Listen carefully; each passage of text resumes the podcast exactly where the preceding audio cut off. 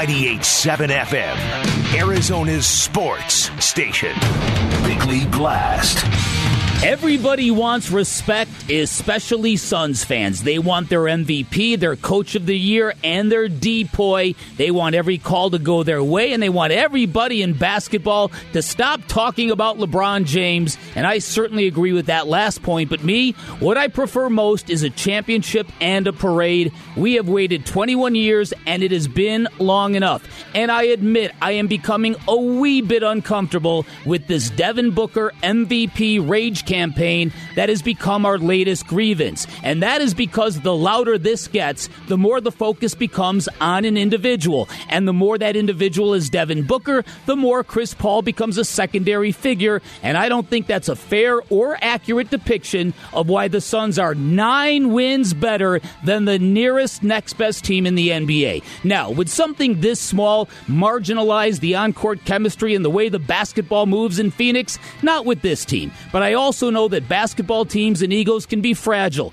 The fall of Steve Nash's Suns were triggered by the smallest doses of stupidity and selfishness, and in the end, I like these Suns feeling disrespected. I want them feeling disrespected because it doesn't just bring out the best in them, it brings out the killer in them. So I am all in favor of this team getting its flowers and its individual accolades, but I would prefer all of that to happen after the long awaited trophy finally makes its way to Phoenix.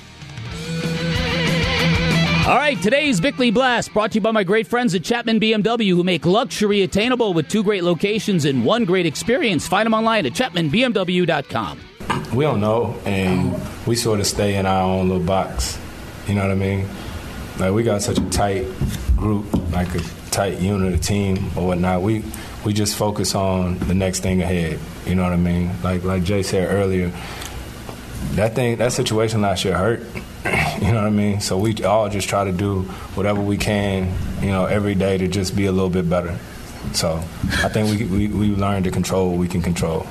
And we have fun while we're doing it. That's Chris Paul yesterday following the win over the 76ers talking about the subject of national disrespect that we don't worry about that. And a lot of what Chris Paul says is uh, is very valid and very present with this basketball team. But um, you hit on something that's interesting because there is growing sentiment and it's originating in Phoenix and it's starting to branch out elsewhere it is. It is. about Devin Booker in the MVP race. Devin Booker uh, talked about that yesterday as well. This is this is legacy stuff. Even with Mikal for Defensive Player of the Year, especially after a night like tonight. Like mm-hmm. these these are statements that I feel that you know go go overlooked.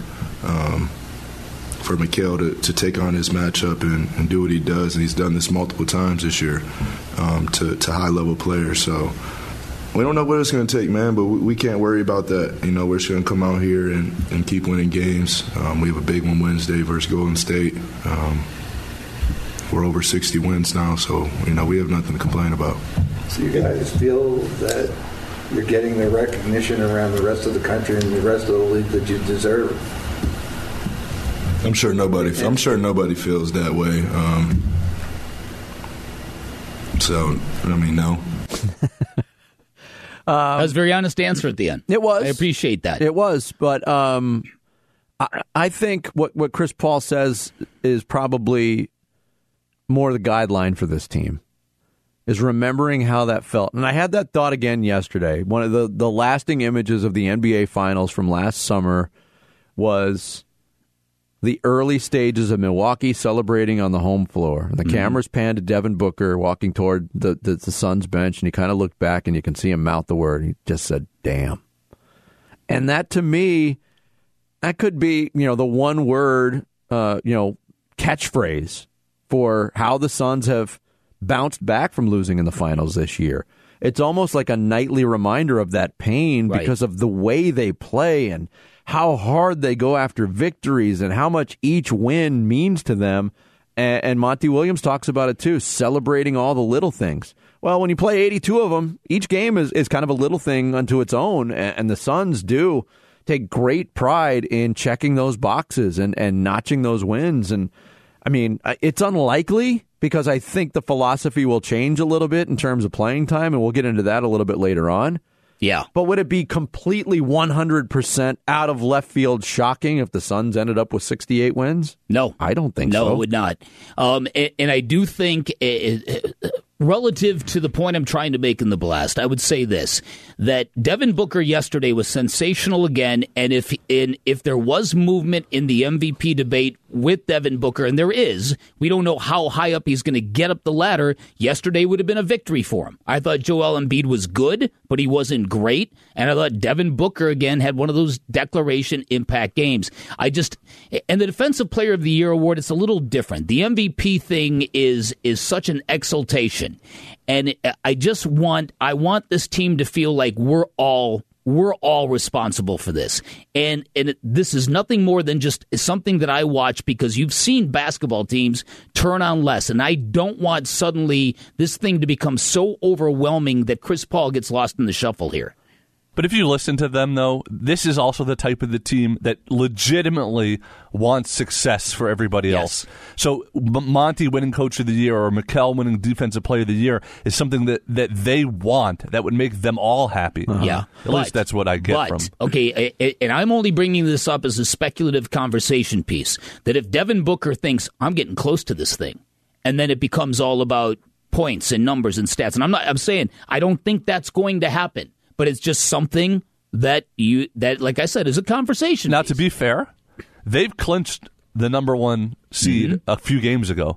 If the team said, like, our goal now is going to be to try to get Devin Booker the MVP in these last seven games, they could do that. I mean, that, that, that doesn't seem like but something that would be an eyebrow raiser to me. If you come out and made that public, I'd be, all right, where where are your priorities? I don't think you'll ever hear hear anybody on this organization say that. Mm-hmm. And what what the the part that is impressive for me is this is not Devin Booker going, you know, one on five to get his shots up and to increase his scoring totals. very efficient. We've seen players do that to win scoring Yep, titles. It leaves a bad taste in your mouth. Indeed, He I- had 22 shots yesterday. Yep. He had 22 points in the first quarter. Like I said during Suns in four, they needed every one of those points at the time that they came. And, and I said earlier that one of the key three pointers in that game came from Jay. Crowder. Love that guy. Came from Jay Crowder, Yes. and Devin Booker had a wide open three. Da, Da was hauling backside, coming down. He fed the ball to Da, who fed it to Crowder for the three. So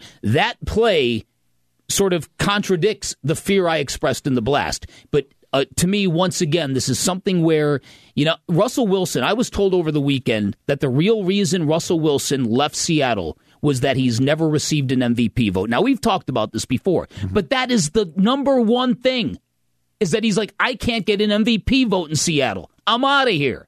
And wow, what a weird thing to uproot a career on. Yeah, like if he had one vote over the course of his decade in Like, he'd Seattle, he'd happy? think, "Ooh, I got one vote." Right. Yeah. So and and Jared is right. One of the hardest things you can do in this world, and I try to tell my kids this all the time: be happy for other people's accomplishments. Oh, It- man. it is so hard to do. Yeah. Only if you're not happy with where you are, I think. I, I, I I think envy and jealousy are the two hardest things to wrestle with. yeah. Yeah, and so when somebody else, something good is happening to somebody else, I know it's, it's The window into into. Jarrett's psyche. No, but it's uh, uh, it's it's very it's a hard thing to do, and I think the Suns have mastered it. I think the Suns are legitimately happy for each other's success. I just want it to stay that way. That's what I want. Yeah, I I think that's a great point. Uh, we'll we'll get more into the Suns as promised uh, a little later on in the hour. Coming up next, Cardinals offseason continuing. How are they looking early on before the draft and before free agency wraps up in terms of pecking order in the NFL? You might be surprised on where they land. We'll tell you where it is next. Bickley and Marotta Mornings, 98.7 FM, Arizona Sports Station. Bickley and Marotta. Dan Bickley and Vince Marotta. Bickley and Marotta mornings. 98.7 FM. Arizona's sports station. I was surprised that we didn't handle the end of the season the way we we uh, we could have. You know, we we started off great. Um, you know, we we're ten and two early in December, and and we just kind of you know didn't didn't finish the way we wanted to. You know, from top to bottom. It's Colt McCoy, backup quarterback for the Arizona Cardinals, re-signed one of the free agents they did choose to bring back, and that was uh, last week as he appeared on Wolf and uh, Luke here on 98.7 FM, Arizona Sports Station. Uh, and Colt McCoy, not breaking news there. I think there was a lot of people that were kind of going, wait, what happened at the end of the season? Yeah. Not just the playoff loss to the Rams, but the way the regular season wrapped up for the Cardinals. But it kind of um, led into this period of, regardless of how you feel, how the Cardinals have, have, have attacked things, it's been a period of inactivity. Uh, they brought back a lot of their own free agents. They've lost key free agents, and they've only dipped into the free agent pool on uh, two fronts from from outside the uh, organization, and that's a cornerback who did not play football last year and a reserve linebacker. Yeah. Um, so what does it mean moving forward in this uh, this offseason? Bick has been kind of an arms race for the for the halves in the NFL, Without a doubt. a lot of good teams have really beefed up their rosters. Uh, some of the good teams have kind of stood pat, and the Cardinals, I think, fall into that category. Uh, ESPN put out their way too early uh, power rankings for 2022 post free agency. And um, here's your top five. Tell me uh, your thoughts on this. All right. Buffalo, number one. All right. Uh, they've had a good offseason. Mm-hmm. The Super Bowl champion LA Rams, number two. Kansas City, three. Tampa Bay, four.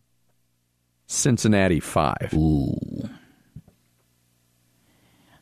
Yeah. Yeah. I, I don't know. I, I got to be. I, I know Joe Burrow is going to be all that, but a return for Cincinnati feels like I don't know if you can bank on that. No, not in that conference. No, Not in that conference. So five, I don't know about, and and the Chiefs. You assume they're still going to be good, but are they going to be? I think they're going to be good. Mm-hmm. They're well coached. They still have. A, They added a two weapons to replace one. They did. Uh, you know, they bring in Juju and MVS at, at the receiver Yeah, position. right. So maybe just more spreading out of the football. Um, Two nickels don't always equal a dime, though. that is true. uh, your next five: Green Bay six. I think that's too high. Uh huh. Uh, the Chargers seven, San Francisco eight. So there's your second NFC West team. Even though the Jimmy Garoppolo situation is not resolved, No. and they might have to cut him. Yeah, now. I saw, read that over the weekend. Yeah. What a loss that would be for the 49ers, huh? Because uh, teams across the NFL are now, now, I'm not trading for him. What do I need that for? You're going to have to cut the guy. Yeah. Same thing applies to Baker Mayfield. Uh, Dallas nine, Denver ten. After adding Russell yeah, Wilson, that's a little that's a little low for Denver, a little high for Green Bay when you base when you go quarterback, okay, Aaron Rodgers is better, but roster isn't the Bron- aren't the Broncos better? They lost the best receiver and didn't replace him. Unlike Kansas City, they haven't even done anything. Green right. Bay. Yeah. That is true. They lost, and they lost a secondary receiver. Um, the point of this is you got to keep scrolling way down to find the Arizona Cardinals at number 18. Uh, their way too early ranking was 10, so this is post free agency. They fell eight spot or 10 spots. Wow. They're to the bottom half of the league now. Yeah. Uh, their next offseason move, and each each ESPN beat writer provided this. Um, so Josh Weinfuss, who covers the team for ESPN, said the next move is get a number two receiver. And he points out Rondale Moore is capable, but he's not a number two. Arizona let a number of receivers go by in free agency, but in order for Cliff Kingsbury's offense to work, it needs a number two who causes defense to game plan around him. Yeah. And last week we were still having the AJ, AJ Green discussions as a as a potential candidate to return. Um, there was some conflicting information on Julio Jones. Some say the Cardinals had interest, others, uh, including Gambo, shooting that down, saying they don't have interest. Um, the need still remains, though. They don't have a number two receiver. They still don't uh, have a, a, a, a viable replacement for, for Chandler Jones, and maybe that doesn't exist. And they need offensive line help and a corner. You said it both. You said it best. They've lost a lot of production, plus they haven't added pieces to get better. So they're in a they're in a deficit situation now. And and even if you decide to supplement your roster with a a, a slew of second tier signings, really, what is that going to get you? Guys are top tier players for a reason mm-hmm. right? And, and Steve Keim does not have a magical gift to find great second tier players where the rest of the league has no idea what they're doing. That that that is a myth. So uh, yeah, I'm I'm a little bit concerned about it. I really am. I mean, it it just seems to me like there's way too much. Hey, you know what? There's way too much now.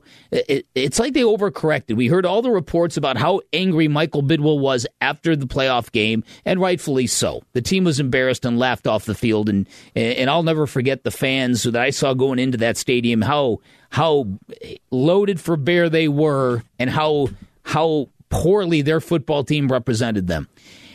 And so, so if he had an overcorrection and said, you know what, I really lost my mind, I shouldn't have gotten that hot. We were ten and two at one point in time. There's some definite truth in that, but not to the point where you go, hey, you know what? If we just if we just have two healthy tight ends, and if we just have DeAndre Hopkins healthy, everything's going to be fine. Uh, I don't know. I mean, there was even conflicting reports, Bick, on whether or not a quote unquote meeting happened. That's how fuzzy this offseason has been for the Cardinals. Mm-hmm. There wasn't even agreement on whether or not a sit down happened. Right. Was it a pass by exchange of frustration from Michael Bidwill? But let's assume that happened. Let's at, at least uh, a c- communication of wow, this was really unacceptable. Right. I'm not very happy. Use mm-hmm. whatever language you want to use. Mm-hmm. That was not has not been followed up organizationally. Um, that feeling I, am I'm, I'm doubting that ever happened now because of the way they've attacked this offseason. Yeah, is, is what I'm saying. Yeah, like, like, Dan just said, something went wrong last season. Okay. Yeah. Uh, they said it's not the coaching because they extended the coach. Right. It wasn't you know the GM and that the players they added because they extended the GM it obviously wasn't that they needed a lot more because they haven't got out and got a lot more. So it's got to be like Dan said, they thought we would have been a Super Bowl contender if DeAndre Hopkins and Maxx Williams stayed healthy. Mm-hmm. And yeah. that's that. Well, we'll find out, I guess, unless they unless yeah. they c- completely shock yeah. us coming up. Yeah, like I said, it, it's uh, there's a lot of wishing and a lot of hoping going on. There's a lot of, I mean, you you just don't replace even just a good Chandler Jones. That, uh, the thing about Chandler Jones, and I'm not the only one to make this point, so I'm not trying to claim I am, but the thing about Chandler Jones is regardless of what the sack number says after week one last year, every time he was on the field, the offensive line had to be well aware of that mm-hmm. guy. They had to account for that guy every single time. They were afraid of that guy every single play. And him not being there makes everybody else less effective. Yes, it does. And the scary thing is it's heading down the path that they're going to have to replace Chandler Jones – and Christian Kirk with their first and second round draft picks this mm-hmm. year, uh-huh. uh, like almost immediately. Have you subscribed to the Bickley and Marotta podcast? Subscribe right now on your iPhone or Android. You'll never miss any of the show. It's the Bickley and Marotta podcast brought to you by Carol Royse, Keller Williams, Realty East Valley. Get the most money selling your home for cash. Go to highestprice.com. That's highestprice.com. Coming up next, Suns still winning a lot of games. They've got their spot wrapped up. So, how do they attack this final stretch of regular season contest? We'll get into it next. It's Bickley Marotta Mornings, 98.7 FM, Arizona Sports Station. The home of the Suns, 98.7 FM, Arizona's sports station. And listen live on the Arizona Sports app. Bickley and Marotta Mornings. The Whoops.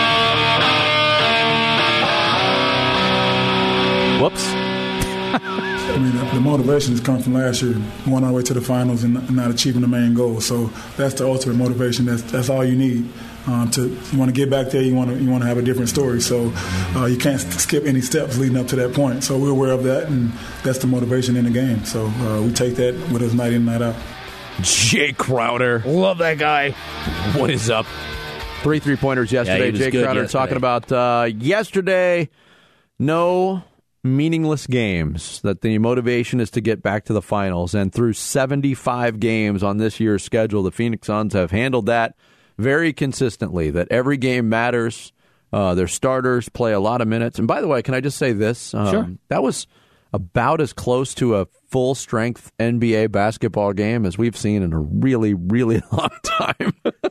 I mean, the Suns were missing Cam Johnson and JaVale McGee, but the Sixers came in close to whole. Yeah. Um, and it was a really entertaining game. And you don't really see that normally in late March yeah. in the NBA. Yeah. So, uh, so, that was kind of All cool. right. So the question becomes what exactly are the Phoenix Suns aiming for? Because we do know that the team record for most wins is 62. Next win, they tie that, right? They're at 61 now. Yes. So next win, they tie it. Two more, they break it. There's a feeling, and I think you and I are in alignment on this, that to me, there is no debate on who is the best regular season Suns team in history. And to me, Vinny, it's not even close. This year's team yeah. Uh, laps anything I have seen. I think, I think it's clearly the best ever. So the question becomes does this team want to put that number as high as they can put it for posterity, for legacy, as Devin Booker mentioned? Or do you want to kind of do you kind of want to go play the Warriors full strength, go play the Grizz full strength, and then start to bring it down? I I I don't know what they're gonna do, but it was interesting to me because a few days ago, Monty Williams said, "Hey, I, my my guess is these guys are going to want to post 68 wins." Yesterday, before the game, he said, We're going to be smart about this. We're going to have conversations about this. We are going to have a game plan. So, mm-hmm. what is that going to be? What should that be? Yeah, I mean, it's March. We're still three weeks away, three plus weeks away from the beginning of the playoffs for the Phoenix Suns. You can't coast that whole time. You can't do it. No. You look at the schedule and you mentioned the next two games at Golden State Wednesday, at Memphis on Friday. They could, I mean, they could have the Memphis is playing tremendous basketball. Do I expect them to go to San Francisco and beat Golden State with the philosophy they have right now? Yeah, the yeah, Warriors are really, really floundering, struggling. They are struggling. Um, I think I'm I'm torn on this, but yeah. ultimately, I believe that getting to 63, mm-hmm. breaking the record, surpassing the single season record is important. Uh, anything past that is gravy. Yeah. Uh, and, and, you might get some gravy, even if you do decide to take your foot off the gas and, and, and play your starters less or give them some time off because you got a game at Oklahoma City. Mm-hmm. Who knows what the Lakers are going to look like on April fifth? I mean, I think I think they are teetering on the edge of deciding whether or not they even want to pursue the the, the six, seven through ten spot. Quite honestly, what an embarrassment! Oh, completely. Uh, so to me, if this were my basketball team, I would I would keep the foot on the pedal through the Lakers game at home. They play a back to back the following day in LA. Those last three games, maybe you really limit minutes and maybe sit all the starters against the Kings, mm-hmm. something like that. I, I I agree with you. There's something about the calendar that you've got to be conscientious of as well. So if you go if you go standard uh, status quo from now through April 5th, you'll get the Warriors, Grizzlies, Thunder, and the Lakers at home three road games, one home game, and then after that, you avoid any issues with the back to back, and it mm-hmm. gives you basically three games to taper down. That seems to me to be sensible. It's what we call champagne problems. Yes. yes. But going back to your point, and I'm glad you brought that up because I got in the car yesterday when I was leaving the arena and I, I flipped on the post game show, and Tim Ring was, was in for John Bloom. And that was one of the points that the callers were bringing up. Uh, and there was some debate on it, whether or not this was the best Suns regular season team of all time. I wasn't around for you know the 76 team, but I don't think anybody would argue that was a great regular season team. They won 42 games. So this basically boils down to the first year of the Barkley Suns, 92-93 that went to the finals. Um, it boils down to any number of the Steve Nash teams mm-hmm. or, or, this year's team for for that mm-hmm. honor if you're a it's an unofficial honor, but I I don't think there's any question in my mind. And I said this earlier in the season how much I love that 92 93 team. Um, but they were not as connected as this team is. No. They were not as businesslike as this team is. And a lot of callers brought up uh, on the postgame show with Tim Ring this team plays defense which has not exactly been a hallmark of great Phoenix Suns of team uh, of years past. That's a great point. Yeah, and a lot of it, and a lot of that stems from Devin Booker and Chris Paul. These these guys now are true, really good on the ball defenders. I agree with everything you just said, and and I think that in the NBA, I think you, you get into 60 wins, and it's been a special, special season. You get to 65, and now you're in rare air. Oh yeah, anything above 65 is a great basketball team. I don't know the last time that there was going to be this kind of discrepancy, numbers wise, between the best team in the West and the best team in the East in terms of amount of wins. It's pretty significant right now. I believe it's 14 right now. Yeah, Suns are at 61, and Boston and Miami both have 47 yep. wins right now. Yep. So through an identical number of games played. could you could you imagine a Suns Celtics NBA Finals in Al's 50th year? Wow. well, we know this that uh, when teams from Phoenix, uh, and it kind of kind of broke last year, but up until last year, when teams from Phoenix play for championships, it was Mhm. always against the storied franchises Yeah. uh, of of the respective sports. I mean, Diamondbacks, Yankees, Cardinals, Steelers, Mm-hmm. Suns, Celtics, Suns, Bulls. You know, Suns, Bucks didn't have the same historic ring to it. Mm-hmm. Um, but you know, if I was picking a team from the East right now, I'd pick Boston. They're playing the best basketball in that conference. Miami, Miami's tied with them right now, but they're imploding.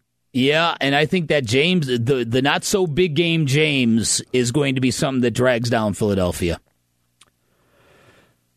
I was, I mean, I'm the James Harden defender on this show. I realize it's not a popular place to be with a lot of NBA mm-hmm. fans. He. Yeah. was, he was not good yesterday. Yeah. and has not been consistently good since he's been there. And I don't, for the life of me, understand an offensive weapon. And I know he had Mikal Bridges on him, but I'd rather take my chances with you know increasing the shot attempts for James Harden than relying on Tyrese Maxey as much as they did. Yeah.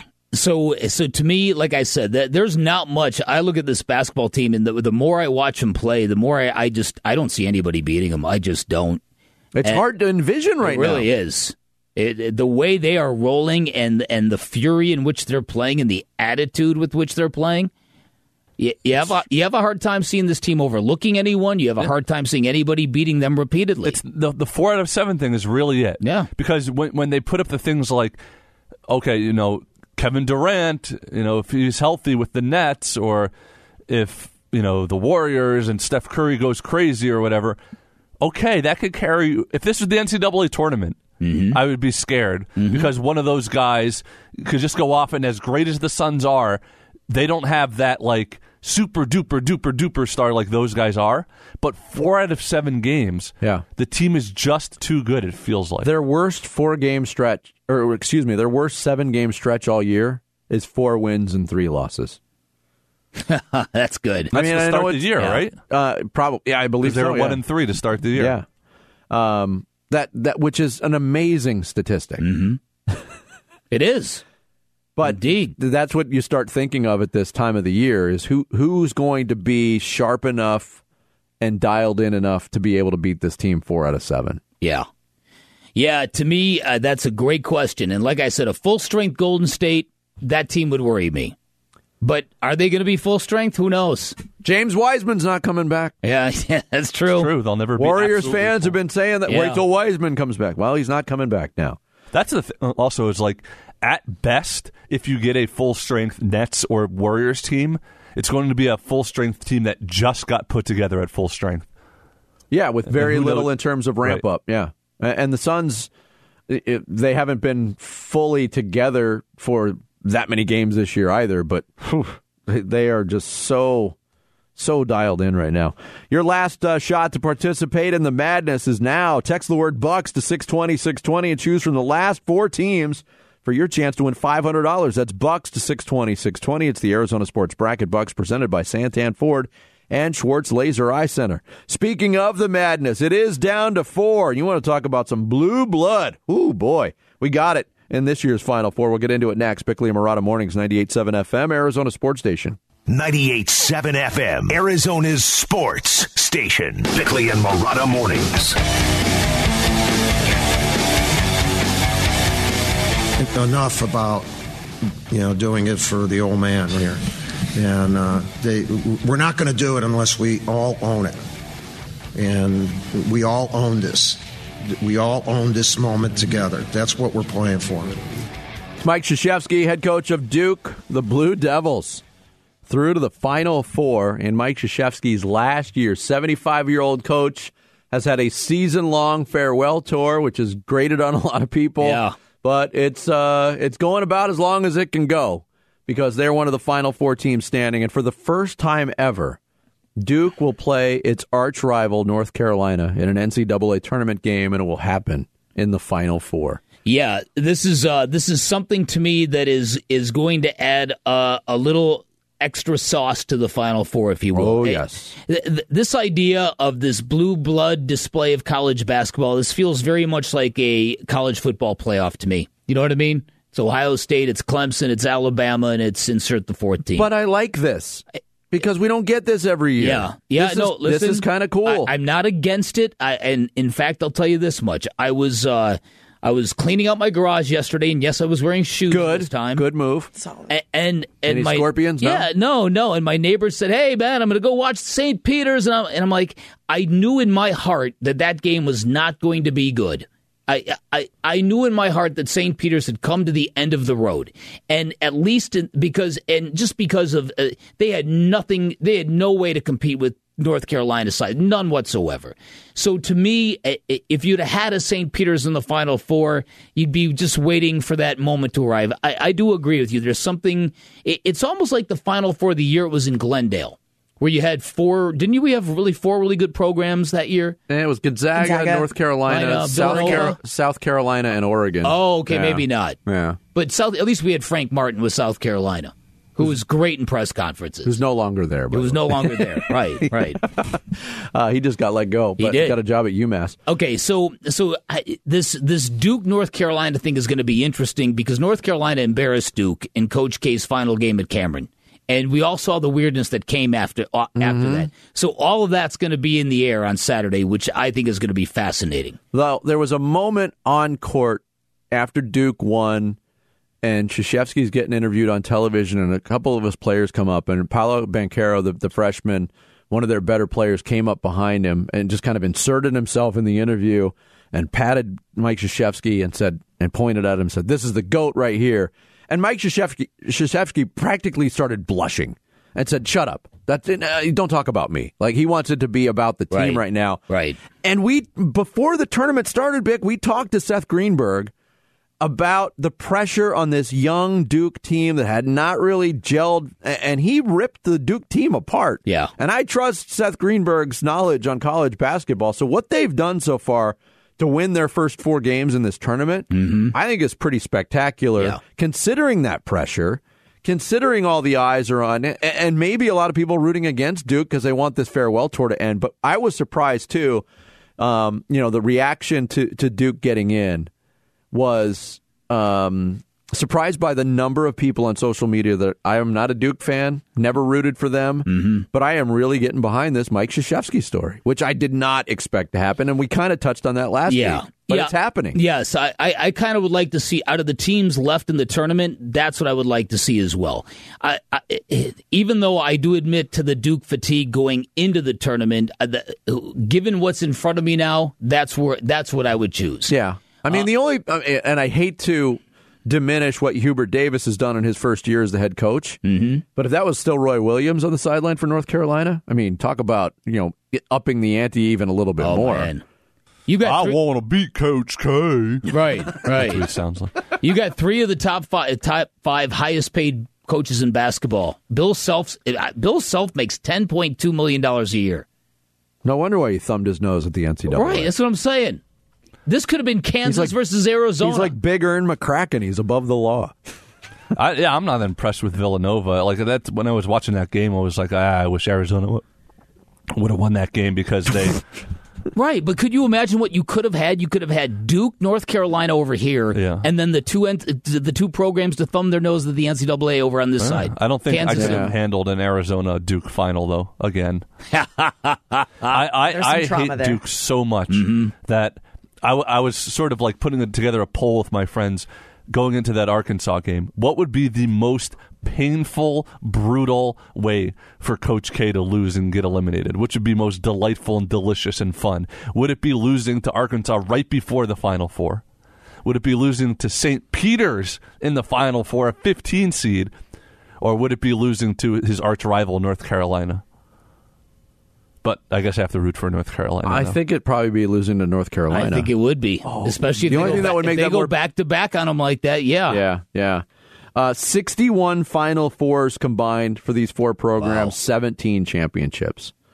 And I, I- I mean, I've never been a Duke hater like other people have. Um, but I, I mean, there's there's reasons to root for each team. If Yeah. you're into the Coach K storyline, you root for Duke. If you're into Hubert Davis and this resurgent North Carolina program, I get that. Uh, a lot of people locally, I mean, although it's split, I, I don't think it's universal, but a lot of ASU fans are rooting for Remy Martin. Uh, a lot of ASU fans are, Yeah. are still sore at Remy Martin for leaving. I get that. And look, Villanova is, I think, um, you know, a, model of what a basketball program should be. Yeah. That- that's a that's a college basketball program under Jay Wright that's got a lot of pedigree and a lot of culture. Unfortunately, they lost one of their best players to an Achilles injury, so they're they're going to be shorthanded. Going They, they've become in the last six or seven years what Michigan State was in the previous like 15 years, Mm-hmm. in that they're always solid, but once they get to the tournament, watch out. Yeah, Because That's a good nobody really thought they were the best team in the NCAA this year, and yet they got to another Final Four. and they were a two seed, so I mean they weren't that far off the radar. But yeah, I, I get your point. Uh, I checked our our office pool standings by the way, and I would have guaranteed I'd be in last place. There's seventy, almost seventy people in the poll. I'm in 42nd place, and I'm shocked that there's 28 people behind me. Well, I will say because I I was in like 65th place for most of the tournament. Mm-hmm. The last like five people didn't fill out their bracket completely, so they have zero points. That's really tough. So they shouldn't even count. So you're you're a little worse than it looks in those rankings. They submitted incomplete brackets. That's what according to I don't know incomplete or they didn't. There was something they didn't do correctly. So I filled out two. I filled out one that I'm just updating on my desk at home, and then I filled out this one. And um, uh, at least the one at home, I have one Final Four team. I don't get any Final Four teams in our office pool. I picked Wisconsin out of the uh, the Midwest region instead of Kansas. Yeah, they lost in the first round. Uh, second round. Second round. Okay. Yeah, they lost to Iowa State. It- it's the worst bracket I've I had. Kentucky. Yeah, They Uh, lost It's the the, worst round. bracket I've ever filled out in the history of the NCAA. It's the worst bracket in the history Right. of NCAA tournament Wow. brackets. It is not the bracket of champions. Another strong Pac-12 performance. Yeah, how about the the ACC this close to getting three teams Yeah. in the final 4 But wow, Kansas in the second half yesterday. That was impressive. Yeah, yeah, it was. So you've got so you've got a blue blood Final Four coming up, and and as I said a, a little while ago, I doubt you found a better month of March in the history of sports than what we've all gone through this year. because of all the NFL offseason Exactly. stuff. Yeah. yeah, exactly. Because of all the labor disputes. Yeah, that was Major I League enjoyed. That was That was real enjoyable, It yeah. was at least interesting though. I mean, it's it- really the football stuff that puts it way over the top. No, I agree. but I will say though that the baseball contract dispute mixed with the late, late, late free agency did make the month, month of March more interesting than just oh, there's spring training games going on for baseball. Yeah, I would agree with you. So you take it with a grain of salt. Text your thoughts to the FanDuel text line at 620, 620 right now. Coming up next, we hit the 9 o'clock hour socially. Social studies on uh, our Twitter account at Bickley underscore Marotta is next with Sarah Cazell. It's Bickley and Marotta Mornings, 98.7 FM, Arizona Sports Station.